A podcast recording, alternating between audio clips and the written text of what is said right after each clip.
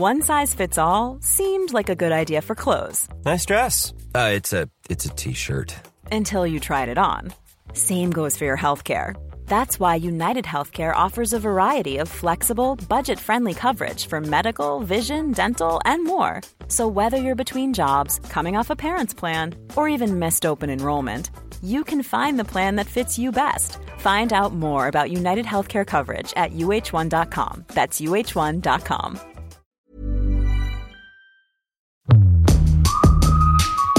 La bière n'a jamais été aussi populaire, Je peux avoir de bière puissante, novatrice. Et donc Tu m'en de bière aussi, s'il te plaît. Nouvelle appellation locale, Beercraft, microbrasserie. Pas boire un verre ou pour la peau bas? Tous les 15 jours, Elisabeth Pierre reçoit des personnalités passionnées qui brassent l'univers de la bière d'aujourd'hui. Tu vas prendre une bonne bière et après au dodo. Bière, dodo, dodo La Brasse, un podcast de grande contrôle. Bonjour, euh, bienvenue dans la Brasse, l'émission donc consacrée à la filière brassicole. Cette saison 2 euh, est enregistrée euh, en plein confinement et elle est donc consacrée aux actions solidaires, créatrices, collectives, innovantes. Donc cet épisode est dédié à deux brasseuses. J'ai le plaisir de vous présenter mes deux invités du jour, Bérangère Tomène et Clara Wheeler. Bonjour. Alors, en quelques mots, je vais vous laisser bien sûr commencer par vous présenter. Toutes les trois, on a un lien très étroit avec l'Alsace, hein, puisque vous êtes toutes les deux alsaciennes et je suis alsacienne de cœur. Donc voilà. Et nous avons plein de points communs. Et particulièrement, je vous ai réunis aujourd'hui parce que vous avez beaucoup de points communs. Voilà, au-delà d'être brasseuse. Hein. Alors, je vous propose euh, déjà de vous présenter euh, rapidement. Bérangère, euh, parle-nous un petit peu de toi, de où tu es, quand est-ce que tu as créé ta brasserie, comment tu l'as créée? Alors, moi, je suis à Mulbar-sur-Munster, donc dans le Haut-Rhin, en Alsace. C'est une brasserie que j'ai ouverte en 2015. Donc, j'ai mis un an à monter le projet entre 2014 et 2015. Et puis, bah, maintenant, ça va faire bientôt cinq ans. Du coup. Le temps passe tellement vite.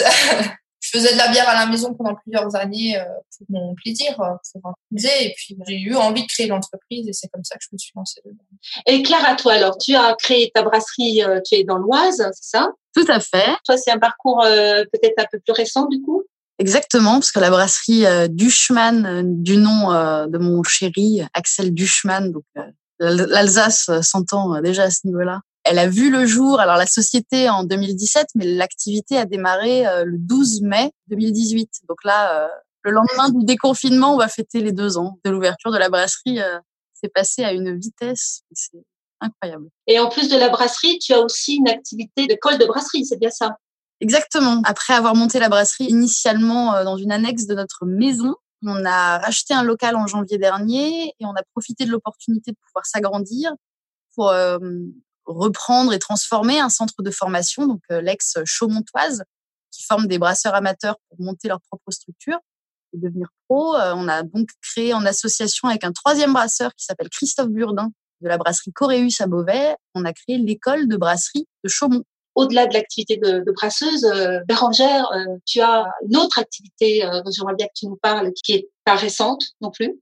ben, je suis pompier volontaire aussi, donc ça fait à peu près une quinzaine d'années. C'est vrai que bah, en Alsace, on a été mis à contribution euh, pas mal ces derniers temps suite au Covid. Hein, c'est comme dans l'Oise, pour toi, Clara, je pense, euh, les pompiers on, sont à fond. C'est quelque chose que j'aime, c'est ma passion. Euh, on aime donner de soi et enfin, notre devise qui est courage et dévouement, c'est quelque chose qui a été vraiment mis à l'honneur là maintenant pendant ce virus, quoi. Comment tu arrives à concilier euh, ta brasserie et, l'activité de, pompier euh? Alors bon, bah, comme on est volontaire, on a des gardes, hein, on, se met disponible quand on peut. Euh, souvent c'est la nuit ou la journée quand on rentre, on se met disponible. Voilà, c'est organisé, donc ça se marie bien, ça se concilie bien avec un boulot comme un autre. Hein. Depuis le début du confinement, il s'est passé beaucoup de choses pour toutes les deux. Qu'est-ce qui s'est passé l'une après l'autre ou en même temps hein, C'est comme vous voulez. Euh, depuis le début du confinement, très concrètement, on a entendu parler de vous deux très vite puisque vous avez été dans des actions concrètes. Je pense à ton action collective avec les pharmaciens du Haut-Rhin, Bérangère. Oui, donc du coup, euh, ben, comme euh, la brasserie elle est quasiment à l'arrêt suite au manque d'activité, on a mis à disposition nos cuveries pour la fabrication de solutions hydroalcooliques pour les pharmaciens du Haut-Rhin. Donc, ils sont venus chez nous avec une pharmacienne, une laborantine. on a fabriqué ensemble la solution hydroalcoolique. On a fait une première tournée de 420 litres qui ont été offerts aux pompiers du Haut-Rhin pour pallier au manque. Parce que c'était quand même, c'est un élément important dont on utilise quand même souvent. Et puis, on a reconduit l'opération plusieurs fois jusqu'en total faire 5200 litres. On a offert aussi aux hôpitaux, aux EHPAD, aux gendarmes, aux infirmières libérales, aux médecins qui en avaient besoin dans toute cette période, ça a été vraiment une réunion de plusieurs compétences. Du coup, euh, dans ta brasserie, hein, c'était dans ta brasserie. Hein. Voilà, c'est ça. Bah, du coup, euh, ben, les, les, pharmaciens ont mis euh, leurs compétences de médecin hein, pour la fabrication, parce qu'au début, on, donc, on a suivi le guide de l'OMS. Il n'y avait pas encore de décret qui était sorti. C'était assez compliqué.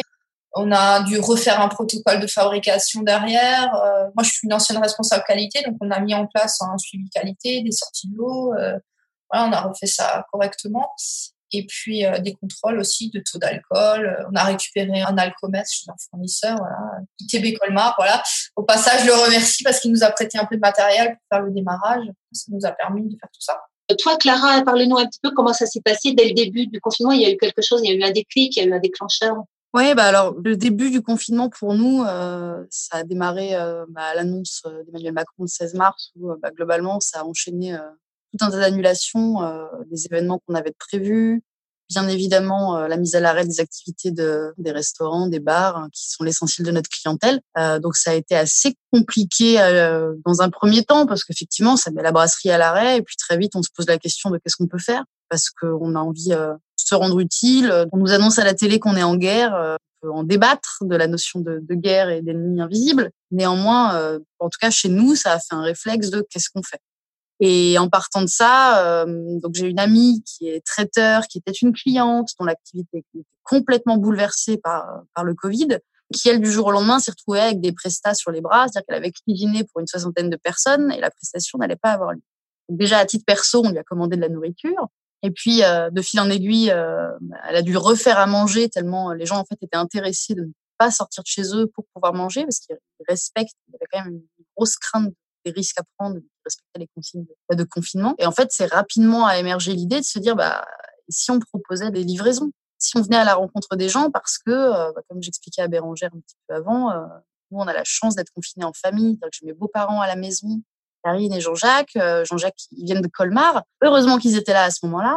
Et l'Oise, comme le Haut-Rhin, voilà, on connaît la situation que ça a été ces, huit dernières semaines c'est pas encore fini. Il y a des gens isolés, il y a des personnes âgées, il y a des personnes à risque. On comprend même pas comment ce virus se comporte et quelles sont vraiment les pathologies qui sont euh, les comorbidités qui vont permettre au virus de se développer. Donc on y va. Au bout de deux jours, on a proposé un service de livraison de repas. Mais aussi, on a contacté un maraîcher, un fromager, un caviste, euh, par la suite d'autres producteurs pour se dire bah voilà en fait faites vos courses sans bouger de chez vous et faites fonctionner les producteurs du coin et ça a très très bien fonctionné on en est très content parce qu'on a pu voilà euh, au moins se rendre utile et puis en parallèle on a lancé une cagnotte parce qu'effectivement le personnel hospitalier euh, en première ligne et les pompiers aussi on a voulu pouvoir bah, c'est pas uniquement pécunier en fait. On, a, on voulait que nos clients qui globalement avaient déjà une mentalité de comment je me rends utile, on savait que ces personnes-là voulaient aider. Donc ça nous a permis de récolter un peu moins de 1700 euros et on a pu euh, financer bah, alors des repas, euh, des petites douceurs pour le personnel hospitalier, mais qui étaient déjà en fait submergés de dons. Et très rapidement, on s'est orienté vers les pompiers parce que nous, c'est nos voisins hein, à la brasserie.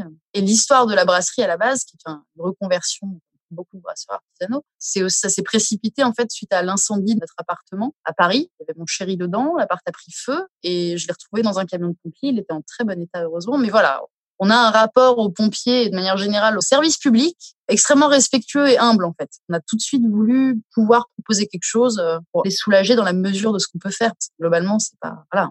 Bérangère, toi, qu'est-ce qui a changé? Comment les choses ont évolué pour toi? Alors il y a une chose qui n'a pas changé, c'est qu'on vend toujours pas trop de bière. Sauf que maintenant, on a orienté du coup notre production. On a suivi un peu euh, la production de gel hydroalcoolique. On s'est associé avec une distillerie. On a fabriqué euh, en continu 4000 litres par jour de solutions hydroalcooliques qu'on met en vente aux entreprises, aux particuliers, euh, pour qu'ils puissent s'approvisionner euh, de manière locale et facilement. Tu disais que tes bières, tu ne les vendais pas beaucoup en ce moment. Qu'est-ce que tu as mis en place en plus de, tout ce que tu fais déjà? On a ouvert en 2018 un drive fermier, donc c'est le label euh, Bienvenue à la ferme. Donc on s'est regroupé avec une quinzaine de producteurs et on a créé ce drive fermier. Vous pouvez aller voir sur internet. Hein. Vous tapez drive fermier Vallée de Munster, vous allez Et on a tous nos produits. Donc les gens peuvent acheter ben, de la bière, la limonade, mais aussi de la viande, des fruits, des légumes, des produits laitiers, du savon, un savonnier. Voilà, on a plein de choses. Les gens peuvent acheter en ligne. Donc on fait des paniers. Ils viennent sous forme de drive. Hein, donc ils payent en ligne et viennent le jeudi soir chercher leur panier. là, on est en vitesse de croisière à 200 commandes. Donc du coup, euh, tous les jeudis, ben, on a notre système de drive, on met des tables dehors, on a les paniers sont déjà prêts, on a tout, tout qui est prêt, et puis les gens viennent chercher. Ça dure deux minutes par personne. Quoi. Là, ils payent en carte bleue, donc il n'y a pas de contact d'argent ou quoi que ce soit. Et puis euh, il y a la rapidité de service. Euh, après, c'est vrai que face à l'affluence, il y a un petit peu de queue, mais les gens respectent les distances. On leur a demandé de respecter deux mètres de distance entre eux et ils le respectent bien il y a de la place, on arrive à le faire. Et ça, euh, géographiquement, c'est dans quel village? Ça, c'est Achtosvir. Donc, c'est toujours vallée de Munster. Hein. C'est euh, juste dans un autre village. Mais, Donc, c'est Achtosvir. Et tu arrives donc à vendre un petit peu de bière par ce biais? Donc là, effectivement, euh, là, on a nos, bah, les commandes ont explosé, donc celle de la bière avec. Et puis là, depuis la semaine dernière, j'ai mis le gel hydroalcoolique en ligne aussi. Et là, ça, explose. en vend à peu près une cinquantaine de litres par semaine on fait des livraisons. Euh, là, du coup, pour le Covid, on a mis en place un service de livraison euh, qu'on a mis payant à 6 euros. Mais on livre euh, jusqu'à à peu près une trentaine de kilomètres du drive. Puis du coup, comme les producteurs ont des camions réfrigérés, donc ça permet de livrer les produits frais aussi. On a des glaces, on a de la viande. Clara, tu as aussi cette démarche de, de participer activement à ce fameux marché de producteurs d'Omerville, c'est ça? Ouais, c'est normal. Enfin voilà, et puis ça fait partie aussi du charme de ce métier de, pouvoir proposer ces produits en, directement sur les marchés, d'avoir des retours, euh, voir les clients d'une semaine sur l'autre qui disent ouais, j'ai adoré, bon, bien. Donc euh, Omerville, c'est un petit village qui est pas très loin de là où on habite et qui propose un marché de producteurs une fois par mois. Et en fait, c'est assez intéressant parce que hum, là, c'est à l'échelle d'un village où ils ont mis tout un tas d'initiatives en place, euh, apéro fenêtre, euh, cours de théâtre sur Internet, euh, le couturier du coin qui propose des masques euh, gratuitement. Ont réussi après euh, pas mal d'efforts de faire passer l'ouverture de leur marché. Donc c'était dimanche dernier auprès de la préfecture. Et organisé de main de maître, toutes les distances de sécurité étaient respectées. Enfin voilà, c'est pas la même ambiance que sur un marché classique. Hein, quand même, ça, ça change un peu le truc c'est assez particulier parce qu'on sait qu'on prend des risques en faisant ça. Donc euh, c'était une drôle d'ambiance. Mais oui, Omerville, mais je pense qu'il y a plein d'autres petits villages. J'ai vu passer pas mal de trucs sur Internet. Il y a plein de villages qui ont mis ça, qui ont, vraiment en fait explosé dans, dans leur manière de fonctionner parce qu'ils avaient déjà cette notion de lien social. On connaît les voisins, on sait qui fait quoi on s'est appelé à l'aide, on s'est proposé son aide. Enfin voilà, c'est hyper riche en fait. C'est un mode de fonctionnement qu'on pourrait trouver en fait tout naturel, mais qui s'est un peu perdu aussi dans le temps. On revient un peu à ces choses-là, où en tout cas les gens valorisent beaucoup plus ce truc-là, et on voit la différence d'un village à l'autre. Nous, dans notre village de 300 habitants, on a eu un courrier dans la boîte aux lettres, et puis au revoir. Quoi, hein. Lavez-vous les mains, merci, bonne journée. Voilà, c'est aussi une notion de à quoi sert une municipalité, comment tu gères un village, comment tu crées du lien. Il y a beaucoup de choses qui m'ont changé, je pense, après euh, après cet épisode-là, euh, il y a plein de choses qui vont changer. Les gens vont consommer différemment, à mon avis. Enfin, j'espère. Mais, euh, Je suis moins optimiste que toi parce que, bon, en tout cas, dans, les, dans ce que je peux observer, déjà, tu as une attente énorme du retour à l'avant. Comme après chaque crise, tu as envie de te faire plaisir et de te réfugier. Mais c'est pas un drame en soi. Moi, je me dis juste, voilà, comme toi, on a fait des livraisons, on a fait des trucs. Bah, en fait, il faut qu'on essaye d'ancrer ces bonnes habitudes pour le futur. Donc là, c'est charge à nous de nous organiser. Après, il y a une énorme part de responsabilité des gens, en fait. Et, je suis pas sûre que tout le monde ait compris l'importance de son choix et euh, la, part d'effort qu'il y a. Hein, parce que faire du circuit court, c'est plus contraignant. Aller à, Mulbar, euh, bah, faut aller à Mulbar sur Minster, quoi. C'est pas le Leclerc à 200 mètres. Et après, même si tout le monde n'a pas, n'a pas ouvert les yeux, entre guillemets, je pense qu'il y a quand même une part de la population qui s'est un petit peu réveillée avec cet événement, quoi. Ouais, ça a bougé en tout cas des, des mentalités, ça c'est sûr, ça, ça a fait prendre conscience euh, de l'urgence de ce qu'il y a juste à côté de nous. Alors, ce que je voulais aussi préciser, c'est Clara, ce que tu as mis en place, ça s'appelle les bons vivants. Et ta brasserie, c'est les bières des bons vivants. Donc, il y a aussi ce lien de vie, enfin, ce, ce côté très humain, auquel vous êtes toutes les deux très attachées. Hein. Donc, ça m'a interpellé aussi cette. Euh, ça, c'est l'Alsace qui s'exprime quand on dit ça. On est deux grands gourmands, on aime manger, on aime boire, on aime vivre. Et c'est vrai que la brasserie du chemin dès le début, c'était les bières des bons vivants, mais parce que la bière, c'est un produit de bons vivants de manière générale, hein, c'est pas que nous. Et on cherchait un nom effectivement pour cette initiative qui reste de la livraison de produits. Euh, il y a du prêt à manger et du prêt à cuisiner. Et donc il faut, euh, voilà, fallait essayer de trouver quelque chose qui soit un peu accrocheur. Donc on a décidé de l'appeler les bons vivants du Vexin, parce nous sommes dans le Vexin. Et euh, effectivement, ouais, il y, a une notion de vie, de plaisir, de, de résilience aussi, c'est-à-dire qu'on se laisse pas abattre. Ça marche en cas de coup dur, comme on est en train de le vivre maintenant. Donc oui, les bons vivants parce que euh, parce qu'en fait, euh, simplement, c'est le plaisir qu'on a de produire des choses de qualité, de les offrir, d'être hyper honnête et transparent dans notre démarche. Je pense que voilà, c'est des valeurs qui regroupent l'essentiel des, des, brasseries artisanales. C'est pas forcément le cas de la consommation de manière générale aujourd'hui. Euh, je pense que les, les, vrais, les vrais défis auxquels on va être confrontés, c'est les prises de conscience des responsabilités de tous les intermédiaires dans la chaîne de production alimentaire. Et ça, ça, ça va du, de l'agriculteur euh, qui fait de l'orge jusqu'à la grande surface, qui certes a un rayon local, mais qui achète peut-être son chou-fleur quelques centimes et le propose à 4,50 euros dans un rayon. Il y a une question de responsabilité morale à un moment et on peut. Je pense que vous parlez. Un responsable de grande surface passe, parle cinq minutes avec Bérangère, lui demande quel est le panier moyen dans son drive fermier et comprend tout à fait l'intérêt de faire des choses euh, correctement au prix juste et localement. Donc euh, les, centrales d'achat et les logiques financières, sans vouloir faire des généralités à deux balles, ça peut être pertinent économiquement. C'est certainement pertinent d'un point de vue de l'écologie et au niveau de la société. Ça, c'est une certitude. Laurangère, tu peux nous parler d'une de tes bières, là, ou de plusieurs, c'est comme tu veux. Au moins une. Moi, je fais, je fais pas 150 sortes. Hein. je fais de la, de la blonde, de l'ambrée. C'est les bières que j'ai toute l'année. Et après, je fonctionne en fonction des saisons. Donc euh, j'ai une bière de printemps que j'appelle la blonde des cigognos. Euh, voilà, c'est une bière euh, en référence à la période de reproduction des cigognes. Hein, Vallée de Munster, on en a, on avait un parc à cigognes. Voilà, on a participé à la réintroduction des cigognes. Du coup, j'ai voulu mettre en avant un peu ça. J'en ai créé une bière et c'est fait avec du houblon sauvage qu'on va chercher nous-mêmes au mois de enfin au début septembre, hein, suivant les, années. On fait une infusion dedans avec. Euh, et après, euh, je fais des bières blanches en été euh, avec un petit côté allemand sur l'île levure et tout. Et après, bah, la, bière phare vraiment de la brasserie, ça va être la bière ambrée. Et toi, Clara, tu as envie de nous parler de quelle bière aujourd'hui? Aujourd'hui, on, on, te retrouve un peu Bérangère. On a une gamme hyper restreinte. On a trois bières une American Pale Ale, une bière blanche et une IPA. Et, et on met du temps à accoucher de nos recettes parce qu'on ne peut pas avoir une brune pour avoir une brune à la carte. Tu vois. Il y a un moment où, si on fait ce métier, c'est parce qu'on l'a choisi. On veut, on veut pouvoir défendre nos produits. Et comme toi, on travaille beaucoup avec des restaurateurs, notamment avec quelques étoilés. Et euh, il y a un côté, euh, et en tout cas, exigeant. Au-delà du prestige, enfin, comme quand tu vas te faire une bonne bouffe, tu veux savourer chaque gorgée, chaque fourchette. Quoi. Et en fait, bah, Rival, c'est une IPA. Alors, on l'a sous-titré euh, IPA audacieuse et redoutable. Euh, parce qu'en fait, on a que des archétypes féminins dans nos bières. Il y a héroïne, insolente et rivale. C'est un peu euh, l'antagoniste d'héroïne. Et effectivement, moi, ce que j'adore dans cette bière, c'est hum, on revient d'une vague d'IPA euh, à base de tartines de houblon dans la face où on ne sait pas vraiment ce qu'on boit. On a fait quelque chose de relativement classique. On l'a certes infusé aux écorces d'orange amère pour faire une bière portée sur le fruit, mais nous, on aime les bières sèches. On n'aime pas avoir trop de sucre résiduel en bouche. Donc, très peu de corps et pourtant énormément d'arômes et une amertume certes bien présente, mais qui s'équilibre bien. Il y a 7 degrés d'alcool. Et en fait, on est dans une région aussi, je pense que Bérangère, c'est un peu ton cas.